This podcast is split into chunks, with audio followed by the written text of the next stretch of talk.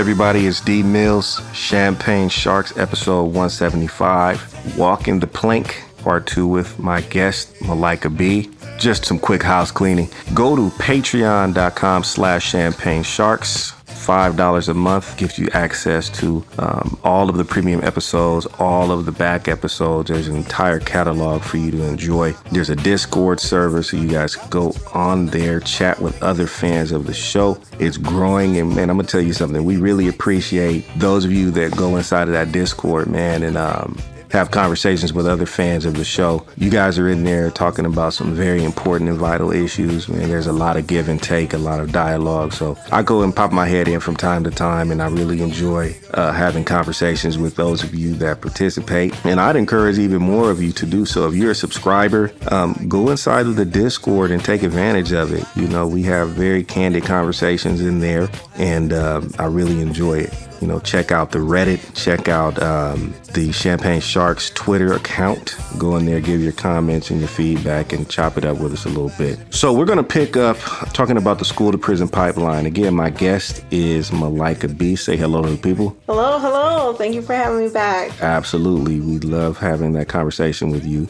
just regarding special education and a lot of the things that go into that. Um, it's a topic that has a lot of ground to cover. And so, you know, we tried to get everything we could in there. And uh, there was a lot of information and insight given out. And we hope you It's guys enjoy that. One of the things that we discussed and touched on in the last episode was how they get rid of undesirables, what we call undesirables, or, you know, the kids that they deem as troubled and they put a label on them, a classification of having an emotional disturbance. And then use that as a way to get them out of the classroom or to have what's called a change of placement. We're going to segue that point into discussing the school to prison pipeline because a lot of what happens in the in the in the school system is it starts early. School administrators and officials use what we like to dis- to call uh, police style tactics in order to entrap your students and your children. You know, rather you when you look at certain things, you look at discipline, suspension rates among African American students, expelling the students, um, you know, the policies that they use or that they're supposed to use versus what actually ends up happening in practice.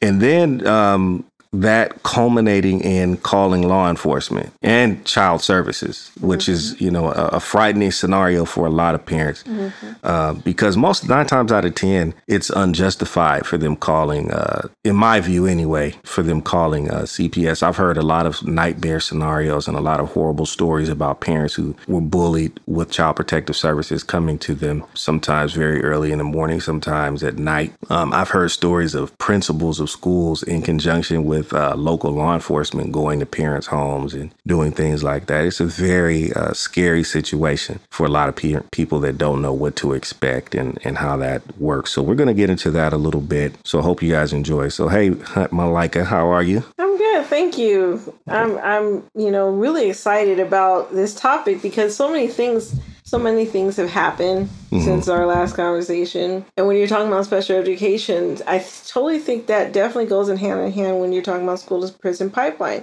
Because a lot of kids that when we were saying, I don't think we brought that up also when we were talking about, you know, how they get rid of undesirables, um, not just with the ED uh, classification, but also they'll call police Yeah. on children with special needs. hmm And we've seen, and they don't care what their disability is, you know, in Florida, you know, because they do, they're off the chain over there. Yeah, every weird story you hear, is, you, just Like- a Florida man or a Florida one. You know, it's always in Florida. Like, what in the devil? Why would Yeah. what what is going on in No, Florida? But you know, take a ten year old kid autism, and then they're like putting handcuffs and dragging them out, and you know, they're like, I don't care if they're you know Yeah. autistic or not. It doesn't matter. It's just like, but but again, they think that that is the the the other way. If they if they can't get you out of the school, then they'll call that, or they'll say child suffer something their their parent is doing. You know, so that's yeah. that's all the thing we were saying. Speaking of Florida, you know they just passed a law out there that allows teachers to carry firearms in the classroom. Oh, great! Now they're going to be blasting our kids away. That's just a, that's going to be a lawsuit waiting to happen Yeah. because they put their hand. They can't put their hands on a child, but they can shoot a child. Yeah, and they utilize that stand your ground bullshit out there in Florida. Yeah, Yeah. yeah. Um, there was a congressperson in Florida when they were um, when that bill was going through um, the House out there. Uh, there was someone that actually was trying to get um, some special provisions in there that would not allow teachers to use stand your ground law um, because the, the fear was yeah because the fear is obviously that Yeah. they're gonna there's a lot of white supremacists out there and Mm-hmm. they're gonna use that as a as a um, excuse to harm black children. You know what I mean? Um, we've seen time and again like there's open bigots teaching in classrooms. Well, they call the police, and now they just use the police and call the police on your child. They don't. I don't even think they're gonna bother calling the police. They just pull out their gun and say, "I felt he was threatening me," and shoot Right. him. Because what what me and my husband saw when the police were called on a, I guess he was about sixth grade. hmm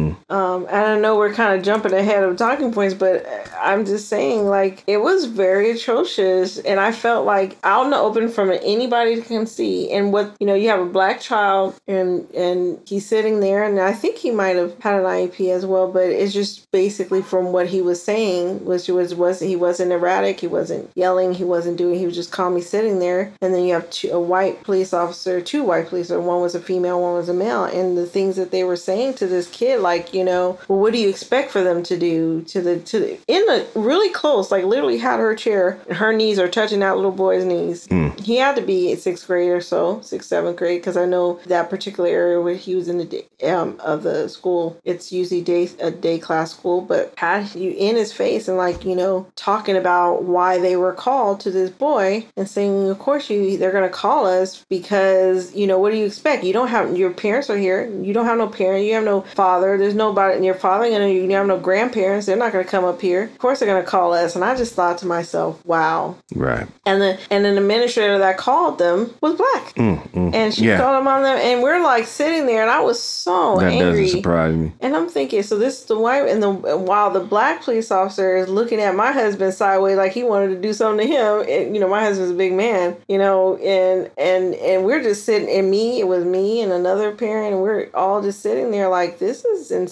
This isn't even in an office. This is taking place right in the hallway, right where entrance of the school is. And you know, we definitely filed a, a letter and a complaint on on how this happened because the principal wasn't there. So I'm just thought to myself, this is this isn't okay Right. and and I brought that up when I was we were in a meeting um being because I you know told you in the last one that I work with the um, NAACP but we had meetings with the PPD and just the just the different you know training officers some of the young officers that were just there on the force probably between a few months to maybe max five years but you know explaining that situation and the only thing that the commander was just saying was like well you know that's not something that we would promote and that's not what is trained but this is how your officers are Right. Right. it's um it's pretty sad and it's kind of like what do you do? And how is it that that's the experience you want a child to have? Um i think my whole thing was having that that experience with kids when their first experience is something like that. That can be traumatic. Right. and are they going to be able to go back to class and learn? Yeah. are they going to be able to be able to function?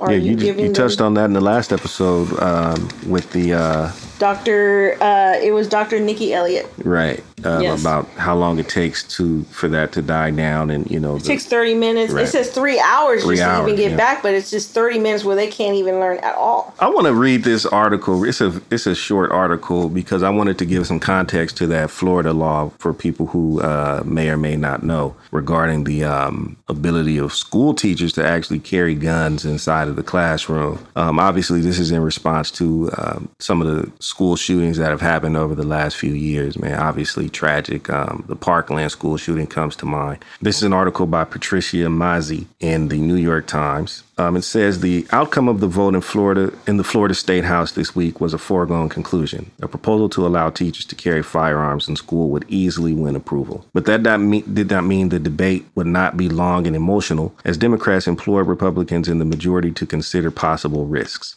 One of them being teachers with guns who might represent yet another source of risk for Black and Latino students.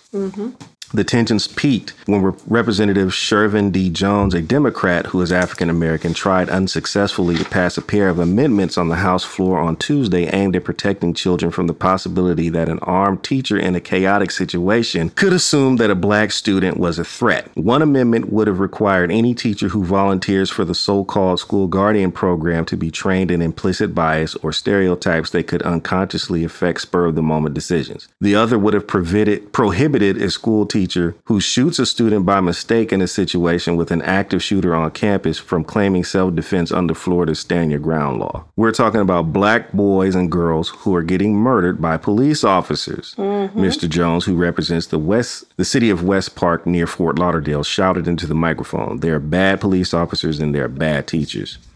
Now that's interesting that um, those two amendments that he proposed, neither one of them passed. Well, in that, and well, it's, it's interesting, but it's not surprising though. Right, Because right, the yeah. one thing I wrote down, I was just as my notice says, they don't have see teachers, and in just even in the California area, teachers are not required to do psychological be- tests, and they're and some of them are batshit crazy. Excuse my language, but they're crazy. And there says test, um, they can't, or they they refuse. The union says they're they don't they refuse to offer to have them have psychological tests. Like police officers have to go undergo. They have to do lie detectors, psychological exams, and like it's very thorough. And they're still shooting people. Yep. And they have to go through an extensive.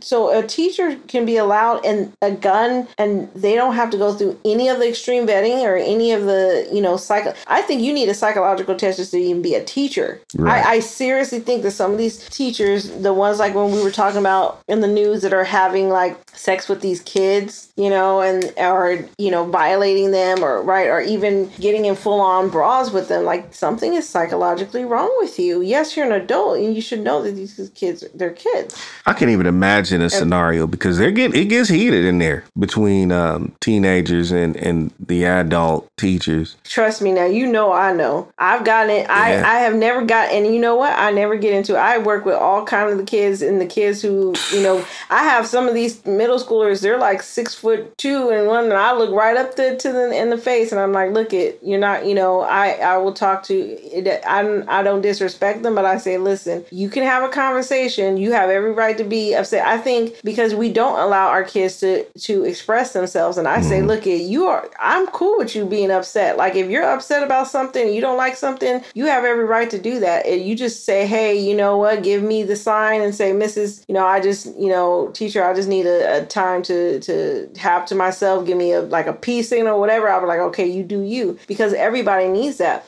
I said, but what I don't stand for is disrespect because, but again, it goes both ways. Mm-hmm. You got to respect the child as well as them respect you. And a lot of times that these teachers, and I've seen it because I've done evaluations as well, and I see the way they they they you know totally either disregard them or because they're they have feelings they don't like to get put on blast in front of their their peers either. Yeah, And when the minute you do that, then they feel less than, and they feel that they gotta like be okay. Now I gotta get in front of my homeboys, and I gotta you know show out and show up, or the and or I'll have to talk to a, you know one of my students, and she's like, you don't understand, you know, they're just sitting up there yelling and talking to me like they're crazy, and and I have to do this and this and this, and I'm like, listen, but you gotta understand, you're still the child, and they have a lot more rights over you where you're here, and they can even suspend you. A, Yeah. a, prince, a, a teacher has the right to suspend a child Mm. without due process. It's part of their contract. I've been making sure, being in this position, of just really trying to educate myself on a lot more. I know those processes and laws, but even more so because it's making it my business. Because you have to know, okay, what is that that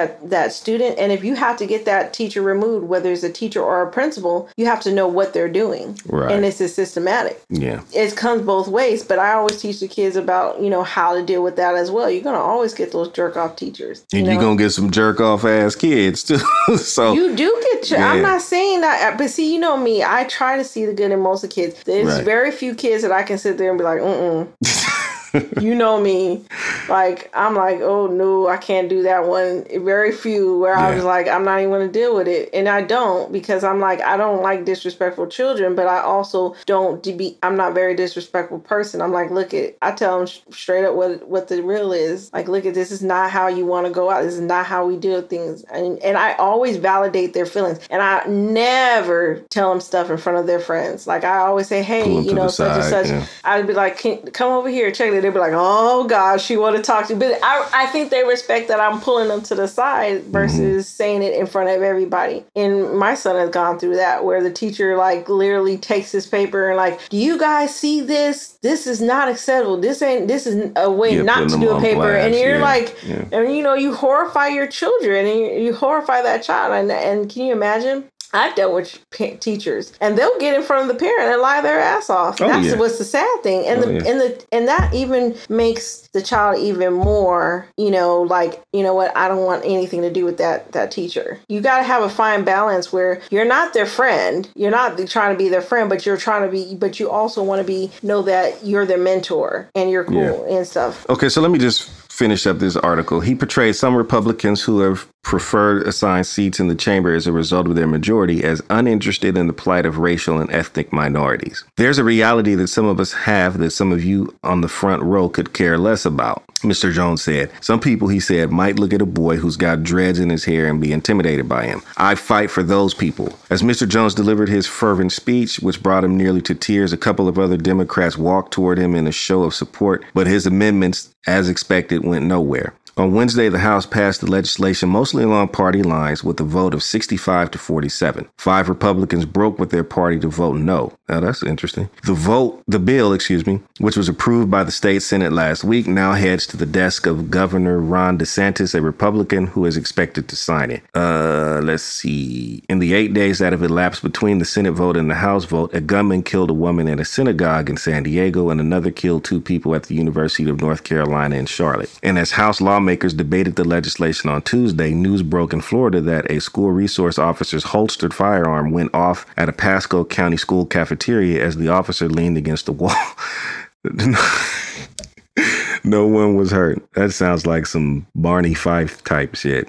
Several Republicans pointed to the San Diego shooting, in which a man said he rushed the, the shooting suspect as a reason Florida should allow school districts to partner with sheriff's officers to train teachers who volunteer to do so to carry guns on campus. None of us want to be debating this, Representative Byron Donalds of Naples, the only African American in the House Republican caucus, said on Wednesday. But the one thing that we have to acknowledge, as unfortunate as it is, is that when a psychotic person enters a facility, a school, where kids are at play or at study or at lunch and they pull a weapon, the first responders, the real first responders, are the school staff that love our children. Mr. Jones, 35, who suffered a serious nerve injury in 2016, was absent from Wednesday's vote. His office said he had been rushed to the hospital on Wednesday morning suffering from vertigo and was prescribed bed rest. School districts in some of the state's biggest cities with large numbers of black and Hispanic students have declined to participate in the Guardian program, thank God, which was created last year after the shooting at Marjory Stoneman Douglas High School in Parkland that left 17 people dead and 17 wounded. The compromise worked out last year allows certain school staff, but not classroom teachers, to be trained to carry guns. In December, a state commission investigating the shooting recommended expanding the program to include classroom teachers. Investigators concluded that an armed teacher might have stopped the confessed attacker in Portland, in Parkland. The provision was written into legislation that incorporated a slew of other commission recommendations relating to school safety and students' mental health. Representative Kristin Jacobs, a Democrat whose district includes Parkland, called the provision for arming teacher a po- teachers a poison pill that would prevent the legislation from guarding,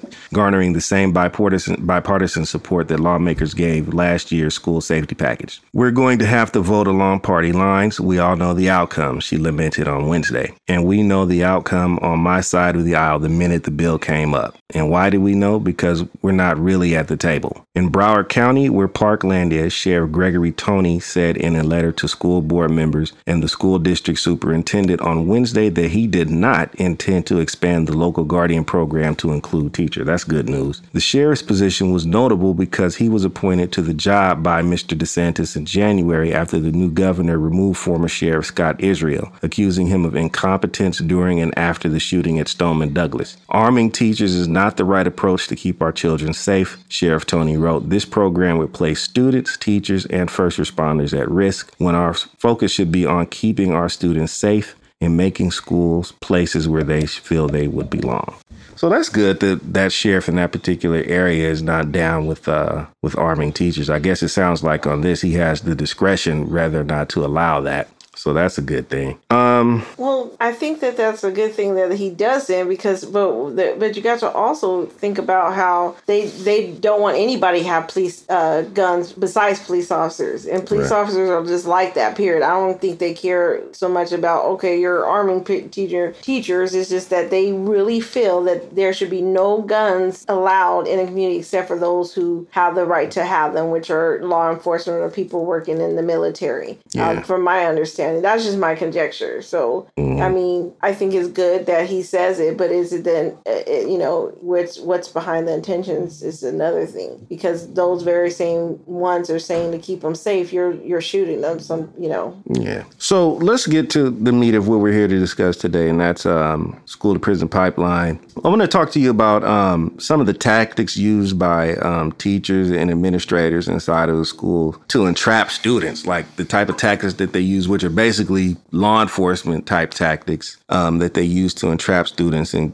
get them punished and things like that. So if you want to touch So, on that, Well, I well, I I think just our conversation because I'm not an expert, but what I do know is just basic strategies that they have used and what I've seen happen to my own child, and it's and have those conversations. The good thing is prior to my son doing even middle school, sixth grade, and it was because of some situations that happened in fifth grade. But I I had al- already trained them to respond to school officials and admin as you would any police officer Mm, okay. and this is and i and i've talked to other parents about the same thing i you know i seriously think that it, you can't say it's being overboard because a lot of the tactics they use are what i understand i mean you can watch first 48 and, and figure how they a lot of times they get people on Yeah, uh, self-incrimination Yep, self incrimination. they incrimination. build a case based off of what the confession of them whether they say it verbally or sign it. Hmm okay and it's the exact same way in school.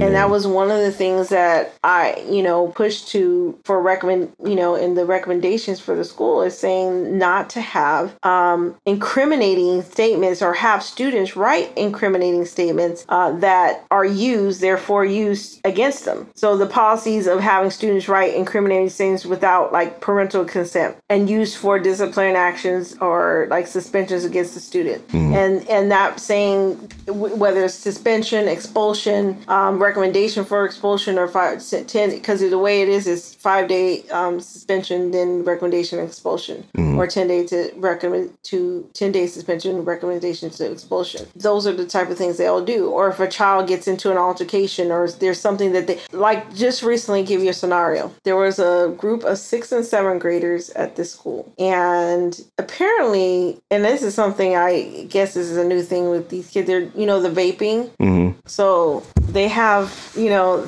I, I guess, I, and I'm not really hip about this. I guess the weed, what is that called? Weed when you put the weed in the vaping pen? Oh, waxing um, or something. Yeah, cannabis wax or something like that. The kids yeah. were calling it waxing, Right, yes. waxing, Yeah, or they something, put- weed waxing or something. yeah, yeah, I know what you're talking about. We just talked about that a couple weeks ago, but go ahead. Well, yeah, and I thought to myself, but uh, apparently they had gotten caught. Well, I don't even know so much that it was caught because it was just they didn't have the evidence to show that they were actually doing it. Besides what was in the air, but they were all in the girl. It was they were in the girl bathroom. Mhm. And then you know I got the tea. I can get to any kid and they're gonna sit up there and tell me all this stuff. You know, so they're Yeah. like, no, well actually they went out to the field and some of them got rid of their pen that way, their vaping pen. Some people got rid of it and, and some of them hit it. And I guess one of the kids like they pressured her and she like snitched. They called the snitch. Um, one of the cheerleaders and she was just saying how and one of the guys were saying, "Well, I don't even know why they did that. They could have all got away if they didn't sit up there and make them write statements." And and it was like a, a mini interrogation. Right. All of this went down prior to even contacting the parent. Yeah. Yep. And this is like before you're, you know, they're not going to tell you. It, think of it. Police aren't going to tell you you have the right. Oh yeah, call your attorney before I start in uh, interrogating you. If they're going to interrogate you, you have to what call it say I want my attorney. Then they have Right. to stop the interview, the interrogation. Well, it's the same thing. I tell my son, you need to talk. If you get in something, you need to say I need my parent. Yep. And the one thing I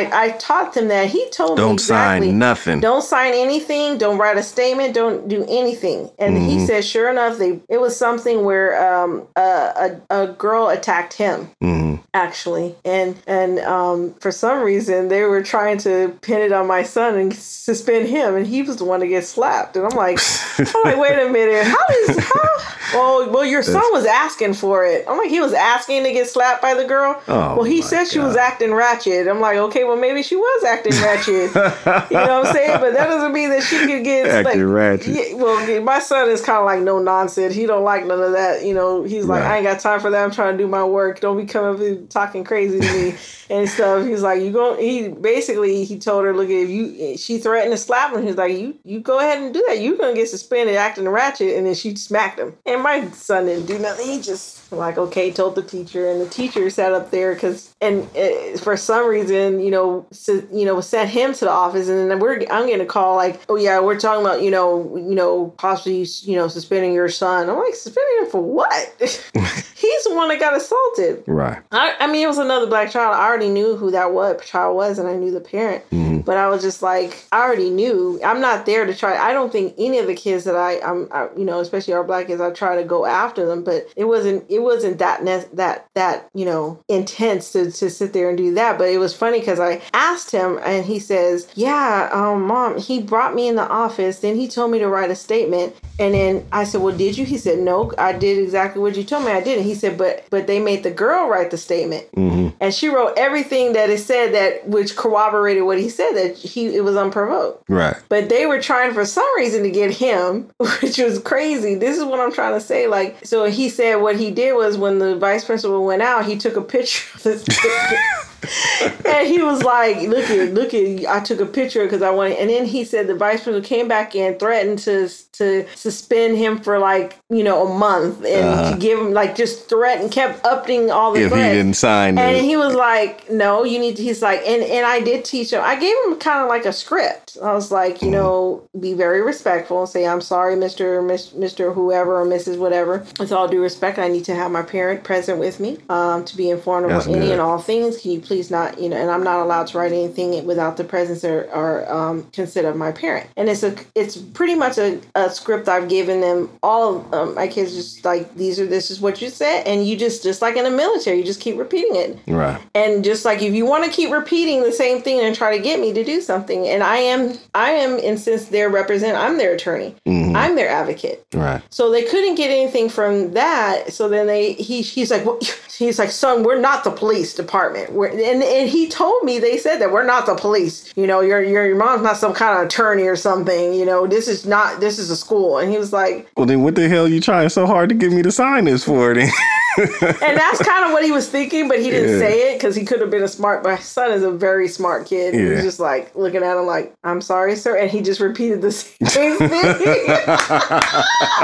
and it, and it, he finally had to call me, Right. Because he couldn't get nothing out of him. That infuriated him even more. Yeah. Because I'm a beast. He, I, he knew, oh God, I gotta deal with this spirit because I'm not gonna let that fly. but this that was the first time it happened, and then it happened again a second time. It happened the second time it happened. That was the vice principal. Then the principal said that it's the same thing. She calls me. My son was attacked. Mm-hmm. And apparently, whoever attacked my son didn't know that my son can whip ass, and he beat the dog brace off this kid that you know jumped him. Mm-hmm. Which I've said to them, you know, my kid doesn't, you know, fight. I don't. I taught. I always teach conflict resolution, conflict. I teach them a, a different skills and tactics about how to avoid confrontation. I said, but I said the only thing I give you permission to do is somebody put their hands on you. You have a right to defend yourself. You beat the dog brace off of me, and your daddy gonna handle it. that sounds just like a black mother. You know, I am a because I grew up, but I mean, yeah, I use I say what I say, but I no, because as an adult, if you put your if I'm I'm I I do everything, and I'm a Christian woman, I do everything as I you know try Mm-hmm. to uh, be a law abiding citizen. I don't want to fight. I don't do any of that. I'm too I'm a grown woman, but if somebody puts their hands on me, Mhm. They gonna get some hands, and it ain't in the Holy Spirit. You know what I'm saying? I ain't about to, you know, it had nothing to do with that. You gonna get these hands, and you gonna understand that you ain't You know, gonna do that. I'm gonna really lay hands on you. and it ain't gonna be the Holy Spirit in. So uh, God, is Lord, use me to protect myself. So, and then this is what I've told him, and he he he tried. He, he my son has did everything that he was supposed to do, but when you you know you, he did exactly, and he and they didn't know my son did MMA. He knows very well how to handle himself right. and they didn't expect that. And so the the principal was like, she and he told me yet again they did the same thing. They tried to get him to write a statement. Oh, and they videotaped it. What? Yeah, Cassie, one of the kids videotaped the whole situation. You know, Oh, they camera phone. videotaped the. Okay, I Yeah. thought you meant they videotaped trying to get him to sign the Oh thing. I'm like, what the hell is this?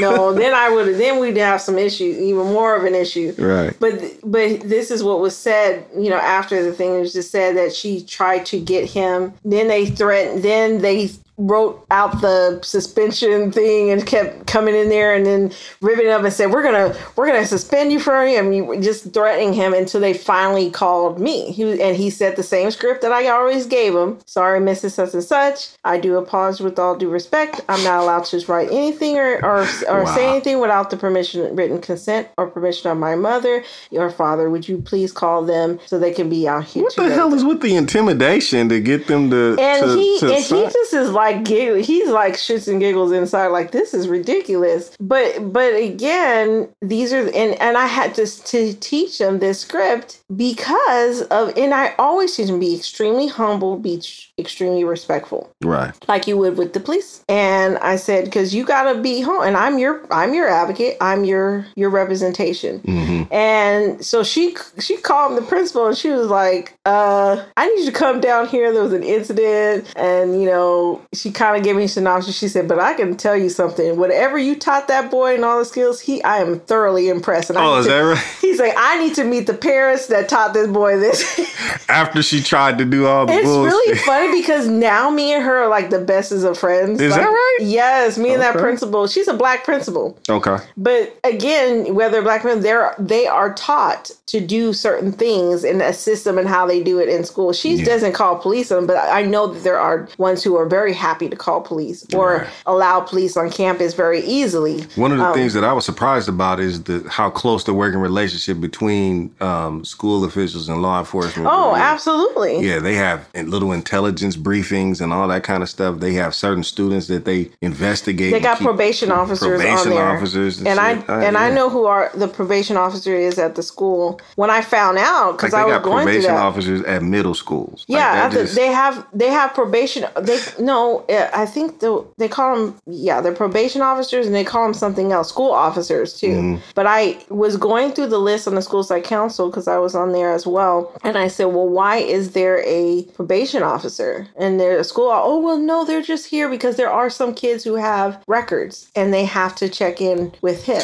And I go, and this is sixth grades to seventh, eighth grade. Are you serious? And and again, I really think that my son would have been in that same situation if I didn't. And and again, they start as young as fourth grade, and even younger. I had a, a parent talk to me when my son was in fourth grade, and it was one of his students. She was like, "Oh, we can't go over. There's a restraining order put through on a ninth- restraining order. I swear for God, it was that, and they came to the little girl's house, got, got her fingerprinted her and everything. Had to go to court Wow. because of another parent saying that they that it was a terroristic threat she made. I get, I think the boy was messing with her, which we I do I remember the boy. He was very much a bully, but the father was very well connected, like we were talking about, very mm-hmm. well connected in the district, girl well connected sign- with the police department, very well connected. But yeah, she ended up going because the parent didn't know any better. Did the girl sign? Do you know if she signed? There was thing? a he put a restraining order. Couldn't go anywhere near the son, even though son was the bully. No, I'm saying that the little girl that they get her, and if you know that they, that they have her like sign a statement and all that in the All, principal's all office, they like do they all that stuff. Yeah, that's crazy. But it all starts off with that, and I thought to myself, the, the two incidents, and like the incidents when I finally got to the school for the second time that happened, the teacher, you know, the principal told me what happened, and they said that one of the students videotaped it, and your son like viciously beat the crap out of this kid, but she knows it was in self defense, and mm-hmm. but it because it, I said, well, it's not my fault how vicious this was.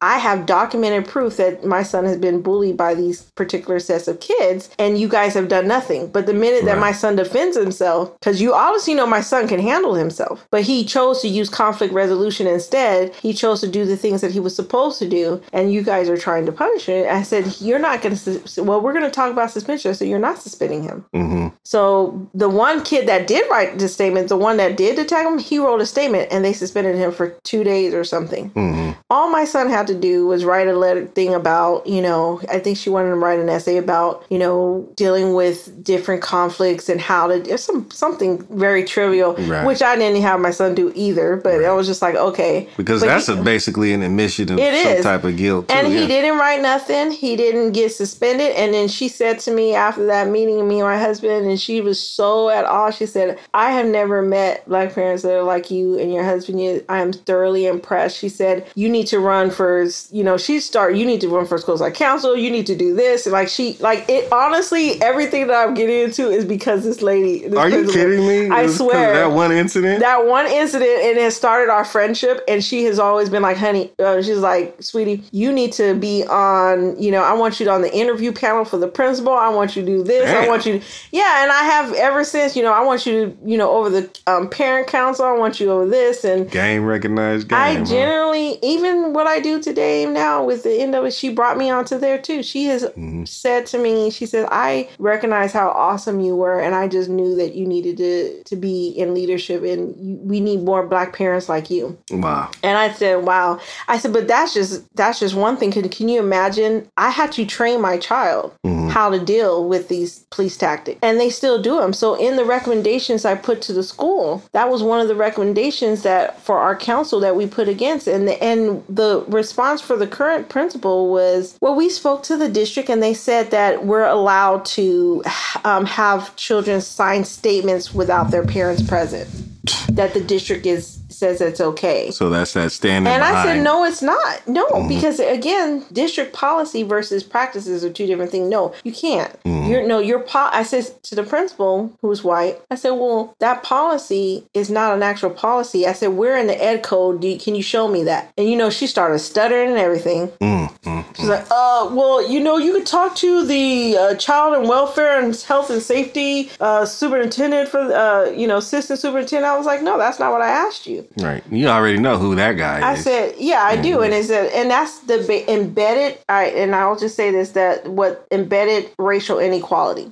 That's part of that, and which in giving the definition of embedded racial inequality are easily produced and reproduced, usually without the intention of doing so, or uh, and without even a reference to race. These can be policies and practices that intentionally and unintentionally enable white privilege to be reinforced. And when you ever write, what I mean by that is, what do you think a lot of those practices of getting people, kids to write statements and do that? You think they do that for any of the white kids or the Asian kids? I've never heard of such a thing because I've heard of situations they've been in. But if it involves a black kid or brown kid, you better believe they're going to do that And and then- to suspend them, to do discipline, whether it's in school suspension, wha- whatever it is. So are, are, I've heard a lot about like how the discipline rates are disproportionate Mm-hmm. regarding black kids. Mm. Um, you know, ten to one or whatever. Like it's always these insane numbers. The rate that black kids get suspended or expelled in in, in relation to you know white or Asian kids. Talk about that a little bit because it seems like to me, like I've seen scenarios, you know, working in the school where there's a particular kid that has a reputation, and then um, he could do this the the the the slightest thing, and because of the pre-existing bias they already have of that kid, they immediately send him, you know, to the principal's office and start the, the, the day suspension and all that kind of stuff Well, mm-hmm. without even, you know, um, considering any other alternative methods and things like that. because that, they have to at that point there it's a strategy so the strategy is the 10 consecutive uh, suspensions Mm-hmm. within a calendar you know quarter or semester so once Yeah, they do didn't that then they can recommend expulsion So if you get, yeah, but, um, so if you get 10 And or more, in a quarter so in a Oh, in a quarter. or like in Okay. a quarter a calendar year or it's either a quarter or the calendar school year. So i'm, I'm it, each like again each district is different. Our local educational um, agency or they'll Mm-hmm. call them the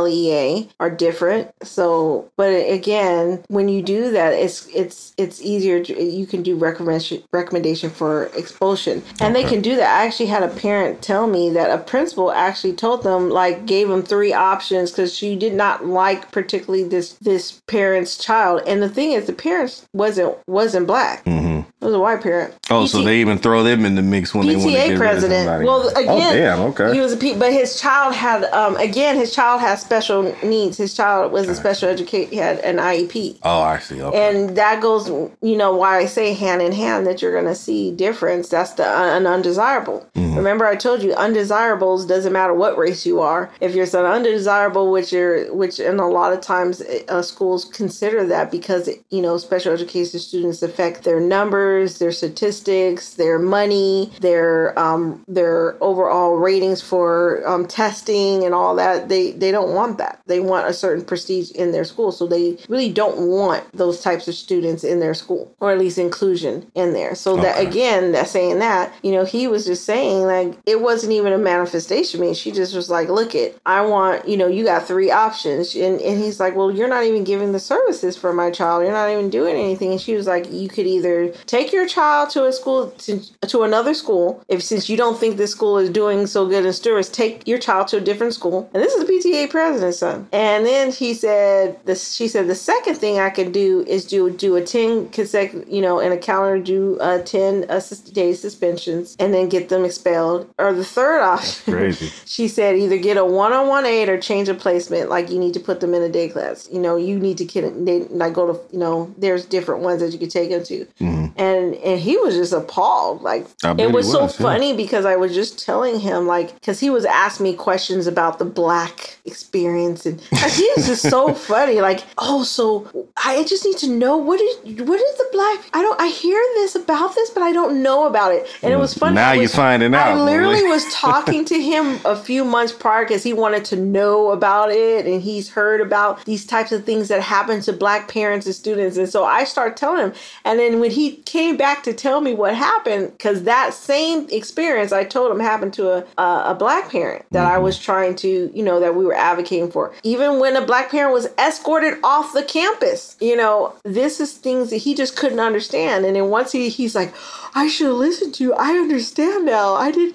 This is this is ridiculous. This this principal has to go. I was like, Yeah, oh, they, okay. they don't understand until it's their kids. And we always say that about white supremacy. Like when nobody cares when police are gunning down innocent, unarmed Mm-hmm. black people, black men, black women, and black children. But, you know, they won't start caring until the shit starts happening to, unfortunately, to other white people. You know, then people are like, what's going on? I didn't know. Uh, you didn't care when it was. yeah, he did We it. told you that it was eventually gonna. If you didn't It- check yep. it, it was gonna eventually turn, and the the wild dog was gonna bite you too. You know what I mean? But uh, because and that's kind of what happened in this case this person this principal was doing this to a lot of black parents and uh, black and brown parents and doing this to students and and when it was brought up to people like you know pta or other people and like other equity they didn't say anything they were like well we don't want to really walk the bo- we really don't want to show that we're in contention and you know we just try to work with them i'm like uh-huh now it's we need to get rid of this person and we need to do this and then there's Right. lawsuits by white people being filed and i'm like oh interesting because they have that that's the power that they think about us as black parents we don't think about that right. you know, we don't even think they don't. And I even told her he said the same thing when his daughter got in a fight. It's like they made her write a statement. And I told and I told him everything like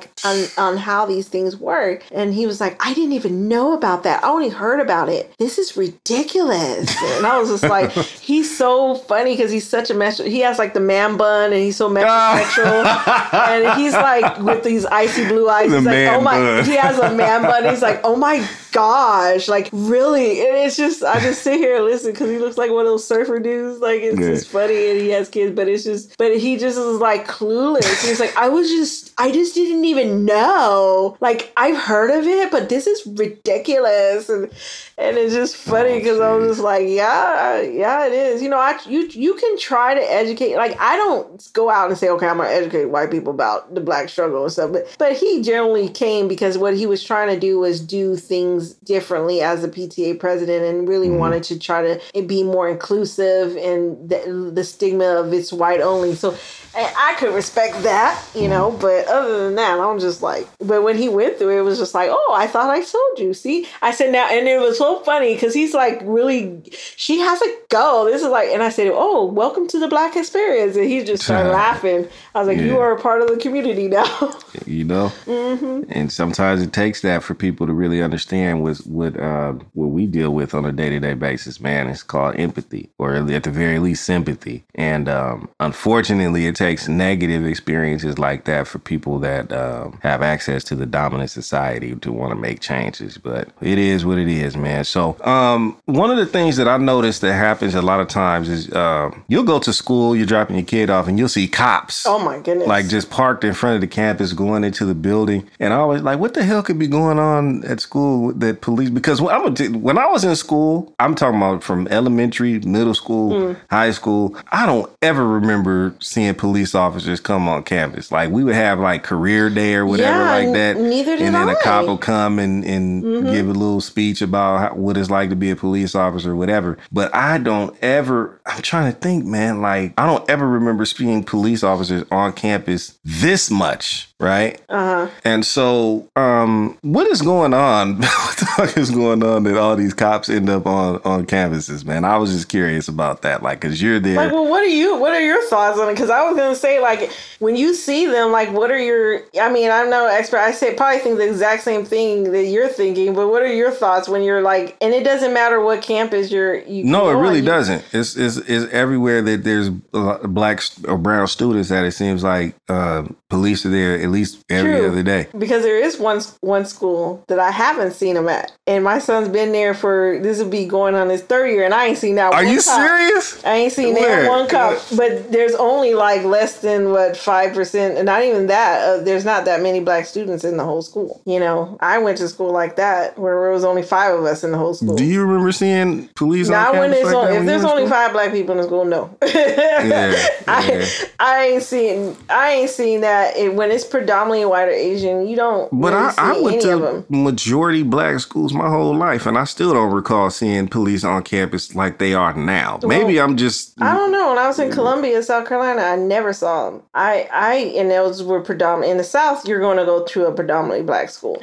I have a I, I have a theory. I think it, it, it, I think a lot of it is the schools calling police. A lot of them have school resource officers on campus already. Oh, school resource officers. Yeah. That's what they were called. The they have probation and school Yeah. resources officer. Yeah. I, I know exactly what room. I said I want to know each room that those officers are in. Yeah, I think a lot of times it's parents calling police No, on other people's kids. No, Like, it I is think- because I asked we when we saw them at the school that that time when we me and my husband saw them talking to that kid, I was livid. Mhm. That one was an actual admin that called them, he, but the principal said statistically the ones that who called them, he was he was a white principal, and um, honestly, he just was like, I don't even allow them access to the campus. Mm-hmm. He was actually pretty cool when it came to that because he really was against that. He said, but a lot of it is parents calling it on other parents. Man. So white parents call black parents, black parents call on black parents. Is Mm-hmm. like they use the police as an avenue and saying, you know, to to address it, and the police have to do that. But the the the the administration doesn't have to allow them access during school hours Okay. and he was really good about that and i and he had to explain it he had to we had to you know make sure he, he was accountable like this is this is about safety issues these are about things our concerns as our as a black parent group and he was very honest Mhm. with it. And he said, you know, this is just educating them about, you know, that's not the that's why we try to step it up more um, and be have more intervention prior to any of this stuff going down, which I can respect that uh, as well. When we talk alternatives, so your administration can either shape how things the practices and how they do it. Again, district gives autonomy to each school site. Oh, it's so how it's how they do it. That's that policy versus practices. It's policy. That's the- and you're yeah. going to see that on every single category that we talk about. It's going to be your policy, which is district, your local agent, educational agency policy versus the actual school um, practices. Because there's no school policy, there shouldn't be a policy. There's a practice or guideline, but district, the school board makes a policy. right. Yeah. Mm, so that that is a, a huge difference. But when you see them on campus and you're just like, okay, what is going on? Why is that happening? And who's calling them? So then it's just basically trying to get more intervention before any of that goes down. So what their response was was not to even tell the parent. That was what, and that's a, a no no as well Yeah. because because they were like okay we we want to limit a number of parents being you know calling police so what we're going to do is not tell the parent and then there your kid comes with a busted eye you're just like okay this is safety issues at What this is that? point That thing I heard we, when we were talking. Uh, when we were talking um, before we started recording off air, you had mentioned um, something. I don't know if a lot of parents even know this chain of custody or what have you. Oh, Like, what- yes. I talk about that real quick. We were well. It was because I was telling you about that situation that happened, and I don't know if it's going to be uh, well. Because you just reminded me of that because they don't call the parents. Like a lot of times, I've heard stories where the police the police are called. They take your kid to straight to juvenile. to um, juvenile or do a 5150 but they're not called 5150s they're called something else for for, for and children they don't even call the parent until the kid is in custody somewhere. Well, they call the parent to come pick them up. Either it's from the hospital if they're under psych, a seventy-two under psych, psych evaluation, or they call the parents after the to pick them up from the like you said from the from the juvenile or wherever their holding cell is. Um, I've had a couple of those happen, and again, they involved special education children. Mhm. Okay, they do involve that, and one of them were, and it was sad. So the chain of, so what I was telling you about what a chain of custody and how that worked is that when your child goes to a public school or really any school, um, where you're entrusting your child for a limited for a certain period of time um, to, for learning or education, you sign that waiver saying that you give them permission to um, make medical decisions Okay. and safety decisions for your child in, in in lieu of you. I have not. I decided not to put that there because I want to be called, so I don't even Oh, sign so that. it's optional. it is optional. You can sign it or not. Really? It's in the handbook, so that's why they're very much big about getting you to sign that handbook in the beginning. And if you don't sign it, then you some of them have even the language. If you don't even sign it, then you give your consent. But there is a uniform consent about a chain of custody. When your child is there, you have the right to make any and all decisions discipline for in the betterment for your child. Um, the one I was telling you about was a parent was um, that was coming on a field trip that we were doing an educational field trip to I think it was USC or one of those or was it to the museum? She was supposed to she was walking her kids that were right in front of her, her two sons, to school that day because she was going to be chaperoning on the field trip. So she never showed up, and I remember hitting her back later, and I'm like, "What happened to you? You never showed up." She said this. She she was so upset. Oh. She- well, she said that she was walking. Her there was a um, cone. I think her son accidentally kicked over a cone. They were walking on side side of the road, and the cone was on there. And and she, I guess her son didn't see, so she picked up the cone, and she it was in the in the middle of the road. She picked up the cone and put it, you know, back in place where it was. Or I think she thought it might have been the guy who was working. He was working out with chemicals on the street, and so she thought maybe he put it there. So he put she put it in the back of his his car, his trunk or his bed, and then kept walking. And then apparently the white lady that was walking her dog across the street yelled and said to him, "She they're stealing out of your truck." Oh my god. to the to the and they were like right there where the school was, right in the back of the school, right before you go into the to the drive area. And So I she made a whole scenario up in so she was she knew exactly. There wasn't her there was another asian lady that was over there that actually ended up later on saying no they didn't do anything. They were just walking and put the cone there Hmm. back in the in the thing that fell in the street. She was like i didn't want it to be in the street and somebody run over it. So um, that's the mother. And the white lady told the guy white guy who was the worker that they were stealing from his car then called the police. And instead of sitting up there listening and, and to what the black parent was saying about them they that old white lady they listen to you know white people stick together. So it, i guess i don't know. But he um, said yeah they were stealing then he went and said they were stealing from the car even though he didn't even know what he was like. He he there was he was way in front of the car of his car working and um, doing some chemical things on the side of the i guess getting the the street redoing the street uh, lines on there. And you know you have to put the chemi- chemical paints on there first and remove it and then redo it.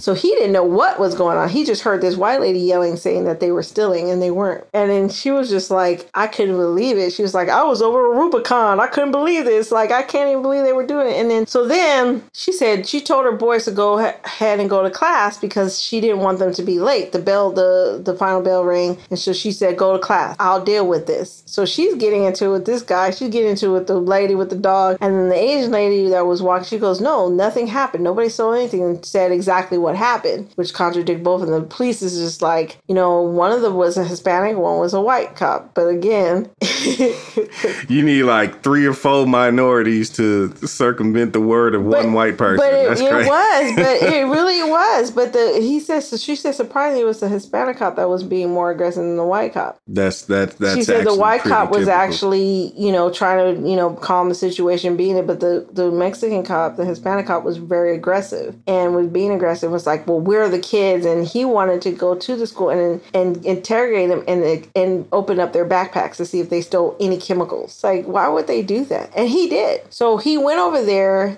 So- she didn't know that he went. One of them went across, went around the school, asked him to get her sons out of class. Then this principal was going to try to suspend them. She was like, "No, I was there. I was with my sons the whole time." Her word don't mean a damn thing. And then yeah, that's what That's I'm trying sad. to say. And then she said to them, she said to the principal, she no, they're my son and I make the decision. And and she was gonna allow the police officers to go and search the kids. She was like, no. So she told the principal her rights. Okay. She was just like, no, you're not gonna do this. I was with my she said, Well, you know, it's the chain of custody. I didn't know that you weren't on school grounds at the time. They were in the back of the school on the street area mm-hmm. before they go. And she's like, you know, because of the chain of custody law, I have the right to do that. I have rights once your child is on the school or, or en route to the school. It's she said once your child's either at school or en route to the school, the chain of custody means it falls up to her.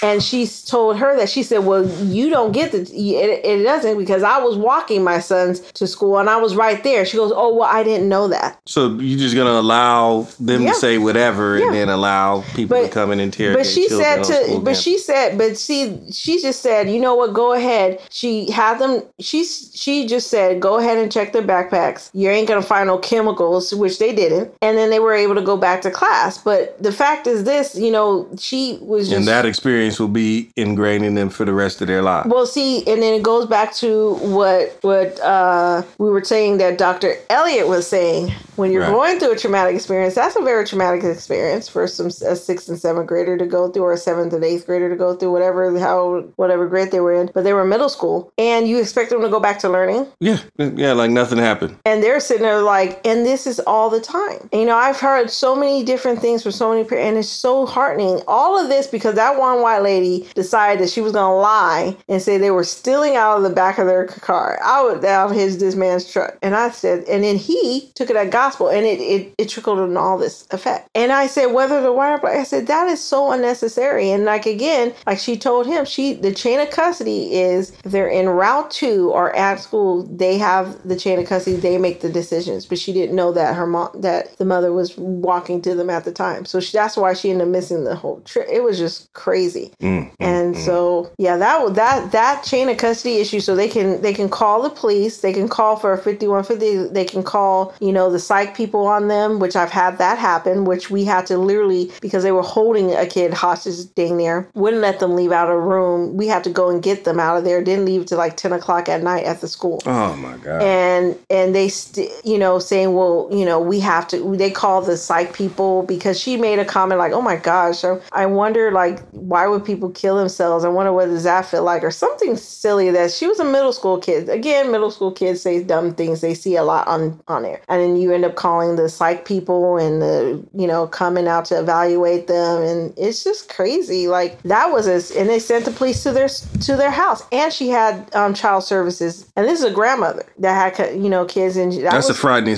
scenario when you have the police and child protective services showing up to your house and saying that they're going to arrest stuff. the grandmother they're going to do this and she's been she's not been the same since. She had to you know put her in a private homeschooling area a school but it, it was you know very traumatic. And then they not then not even there to 10 o'clock at night because she called me and was like can you please come over here? You know i had to go leave i was in a meeting from one city go to a whole nother city to try to help you know her get her grandchild out of there because they refused to let her out of there Mhm. and I, you know, managed to talk and we got them out because you can't hold your child. You can go and get in. No, I'm taking my child. I'm leaving, but they can have the police there and arrest you. They can use the police also to come in and and literally bust down your door and get, you know, to get that child and put them in in that um, psychiatric hold, which they did. That was pretty sad. They use, they know what when the whole goal in this, and I'm not saying if it's the goal or or not, but a record, whether it's a restraining order from a child at nine years old and you know in fourth grade or fifth grade, you know, calling the police on them if they, you know, for child's things like okay, they drew pictures that I didn't like and that something's wrong with them, and calling you know child services on the child and the police on, and and it's just it's all part of that. When you say school to prison pipeline, there is a pipeline because you already have a record. If a child has a record of police involvement and, and coming to campus and having to be on probation, and that type of thing, it's easier to to lead into what they uh, you know hold that against them uh, as an adult or even before they're an adult, giving them time in prison and not even giving them a chance. Because that's even if it's still is on your record, if they want to get a job while they're in high school, how are going to do that? And that's the whole part. I feel like that's the entire premise is to get them on file, get them into the system, get them a record, and make their lives as miserable as possible going forward. I mean, because you figure you have all these traumatic experiences, you're having contact with law enforcement very early on in your in your Really early on. development, and so that kind of stuff trickles down into in areas in the rest of your life. Couple that with the fact that you know you may or may not have the best structure at home Oh yeah. teachers harassing you every day and you know it, it just creates for an environment that's chaotic um, for children that are developing uh, mentally and emotionally man it's um it's really amazing And then and a lot of them are used with you know especially when kids who are foster youth, Yeah. um, runaways. I've had that. Um, they have nobody, and then those those staff that come and pick them up. Do you think they care? They're like, oh, okay, we'll just pick them up from the police department. You know, not too many people make it out uh, uh, out and survive it and be successful out Mm-hmm. Of those situations. So I feel like um, parents being educated, the chain of custody process, and I really want those of us, those of you that are listening, to check into your district's policies reg- regarding chain of custody because that's a key chink. And they'll say LEA, your local educational agency. Okay. Um, you need to check into that and find out what, what their policy and practices are because um, that's an important um, kink in the chain. Um, also, talk to your children if you have them, or if you know your loved ones that have kids or whatever the case may be, cousins. cousins, whatever. Talk to them about having your children write these statements. That is very important. Um, the reason it's very important is because they can, and like the old saying goes, they can anything said can and will be used against you. All right. So if you do have a scenario where um, another parent calls police, which oftentimes happens, one thing you don't want to have on file is your child making a statement admitting any type of culpability or wrongdoing because they will give that statement right to the police Yep. and the police will use that. And we have heard of this, as you just heard on this show. Um, they we've heard of kids getting restraining orders placed on them, entered into the system as early as fourth grade, booked, fingerprinted.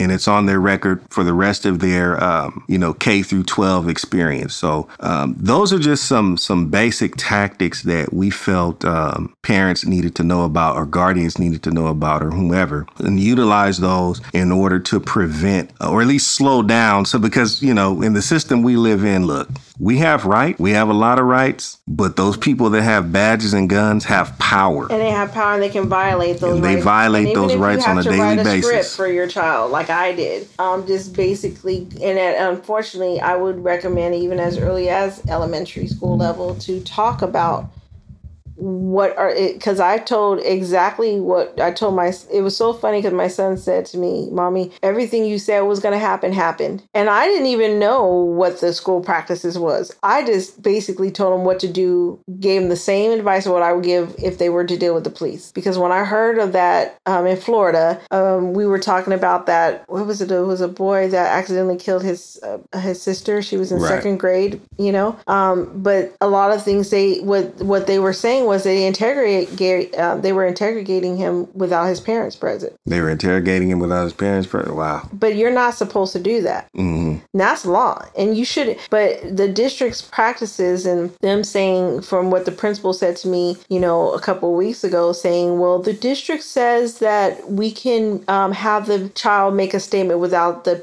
um, parent, uh, parent present. And i said and i said first of all where in the ed code is that? And second of all why would you even adopt that practice as inequitable as it is. I said well, how is that not embedded racial inequality? How many of them are you doing? Let's do statistics on how many that you're getting right statements are black and brown versus uh, no, are eth- non then the non-ethnic. She couldn't say anything. She wanted to refer us to the health and wealth and safety you know director and stuff like that. And and i think that uh, yes they give and i said they give school autonomy to to a certain level of autonomy but they don't but you as a as administrator and as a person that wants to value due process rights of student and parents you should say you know we're not going to do this. But if you're not letting the parent know until you get there because you want to have everything straight you make all the kids write these things down like the kids that were waxing and vaping the sixth and seventh graders they had them all write statements. There was actually no physical evidence. They didn't like catch them in the act. Oh, okay. that's what I meant. I got I digressed on that, but it was just they smelt it in the air. hmm But they all started confessing one after another because you know what they told them? They said, if you don't, we're going to subjugate you to a, a drug test right now. I said, they can't. wow. I said they can't do that, but their kids didn't know that. Right. Oh, we're gonna. They can't sit there and force those kids to do a drug test right now mm-hmm. without. There's certain things that do need parental. Yes, there are a chain of custody, and they can just call the police and have the police detain you and bring the children in suspect of that. Now that they, they can do, but but again, you just give your kid that script. I mean, not saying I want them to get away. You know that they shouldn't. That it's okay Absolutely. that they were not. smoking. Please don't. Yeah, I don't want to say they were okay with that. smoking Right. weed, but the problem that I have with is that the parent wasn't there.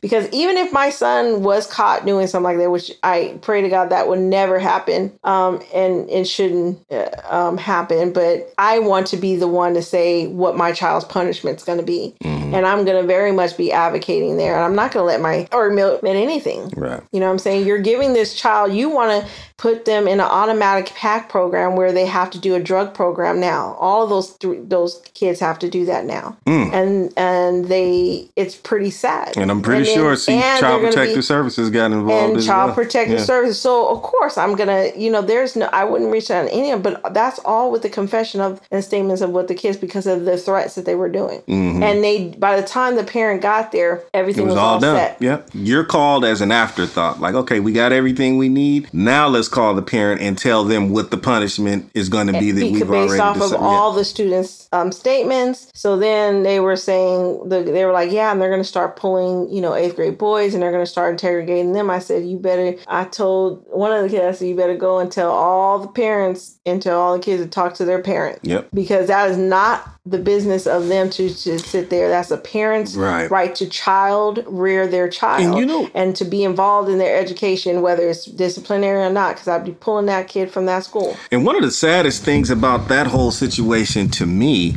is the fact that the first thing that jumps to their mind is punitive, like Punitive. punishment, and and Absolutely. somebody has to be punished for this.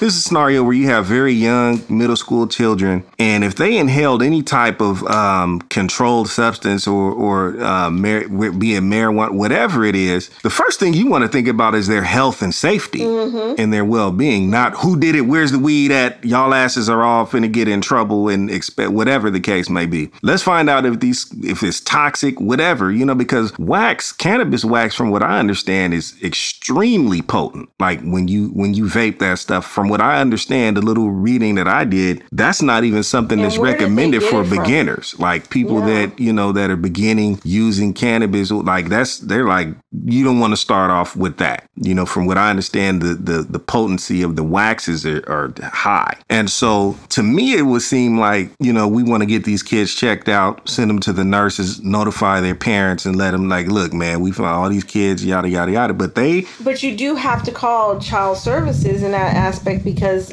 because and let's just be reasonable. A lot, and I must just say this: a lot of parents are not w- where they're supposed to be. I had a student where I dropped them off after one of our um, competitions, and the student is a really good student, but I didn't realize how the situation was at home.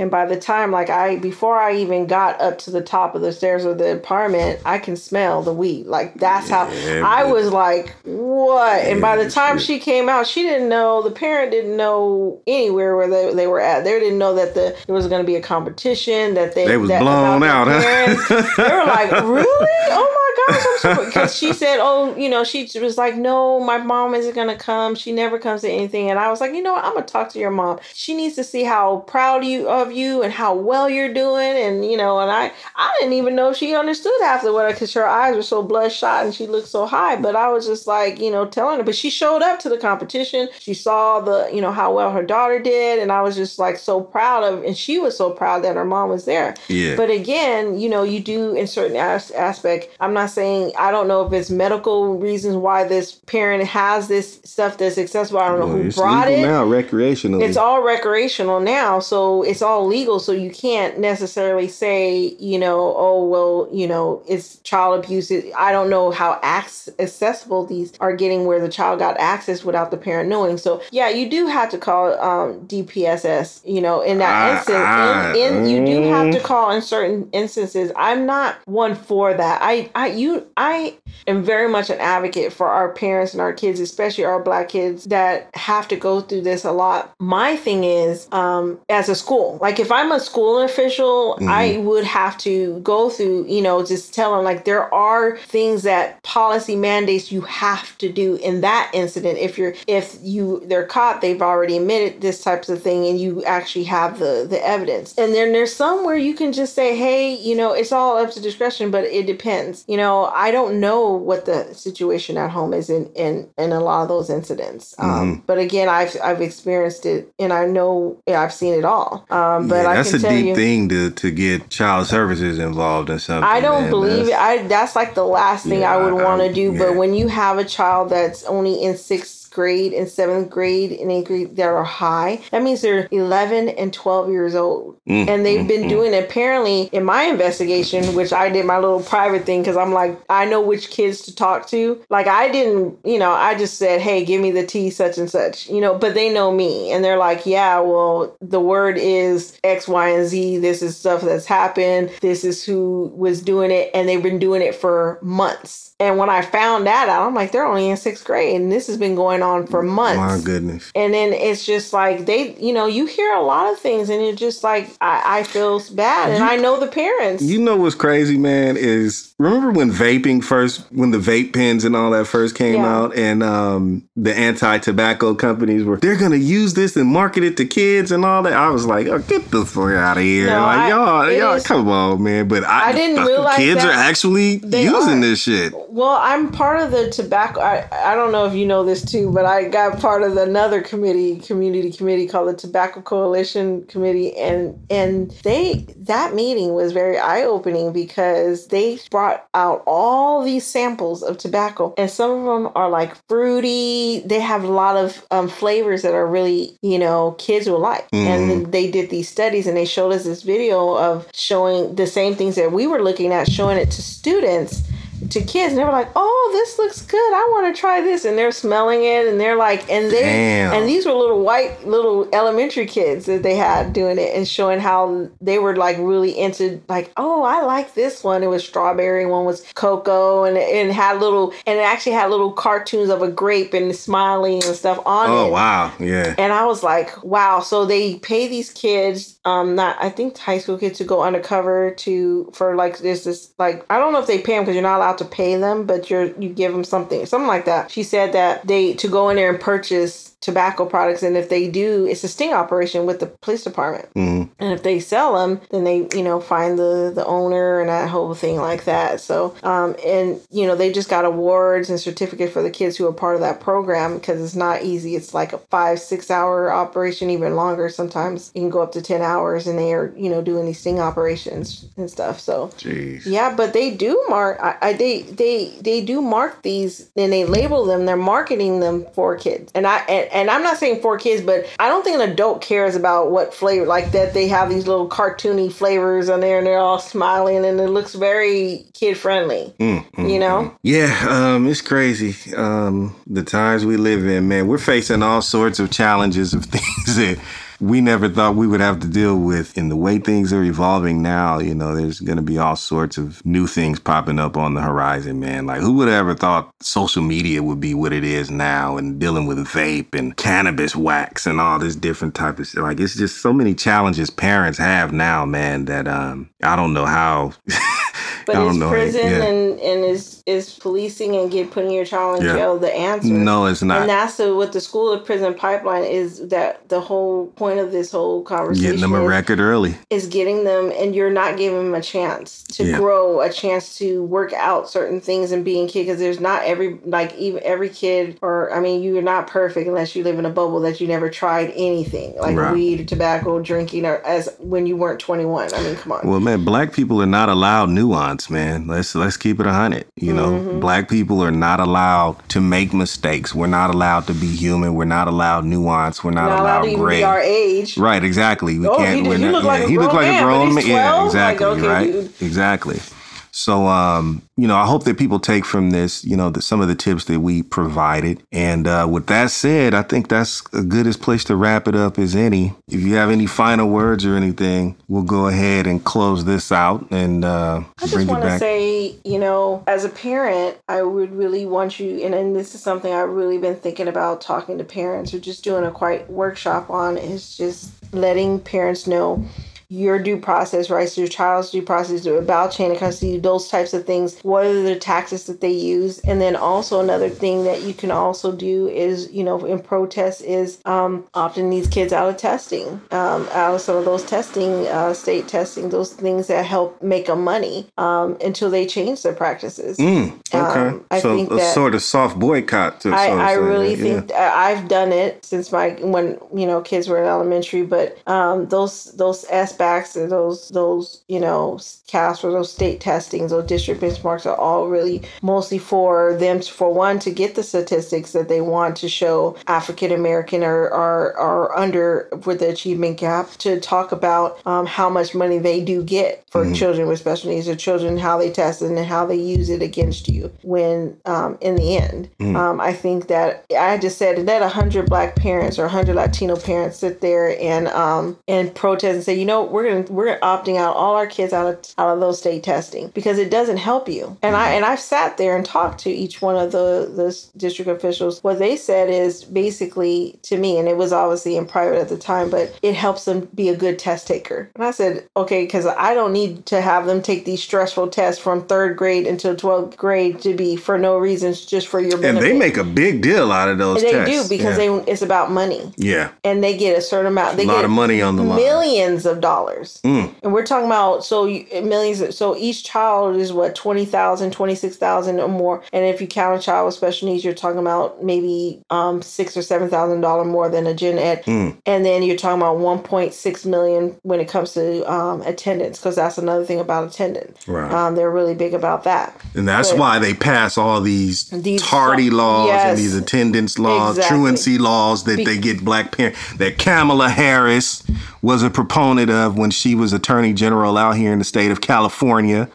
That's all about the money. Mm-hmm. It's about the money because they get federal money. They get nine million dollar in federal funding for that. That gets split up in different schools and different, you know, for and three million would go directly to actual local edu- LEA. Um, so again, you take you decide to protest, and it's so funny. I and I was laughing because I think I told you this the other day. I said if if I I would be scared to be the head leader of this because apparently if you do that, then they'll probably come up with a law saying that you have to test your kid. You know, Yep. these kids Yeah. they're doing laws to say you have to get your kids vaccinated. I'm hearing that they're doing laws trying to restrict homeschooling. Like when you pull your kid out and say, "Screw and I've I'm home." homeschooled, so Yeah. I and I have no problem with homeschooling. I, Yeah. I would, you know, if I have to. But again, if they can do laws to try to say that you, because you have these parents that are saying they don't want to get their kid vaccinated. If I say, well, you know, I don't get enough parents to protest and not have their kids do those testings and say you're not making any money off my kid, and and to you change these these laws or these policies, They'll pass a law to make it mandatory. they would. But in the meanwhile, you ain't getting no money. Well, then that's kid. when you, you as parents,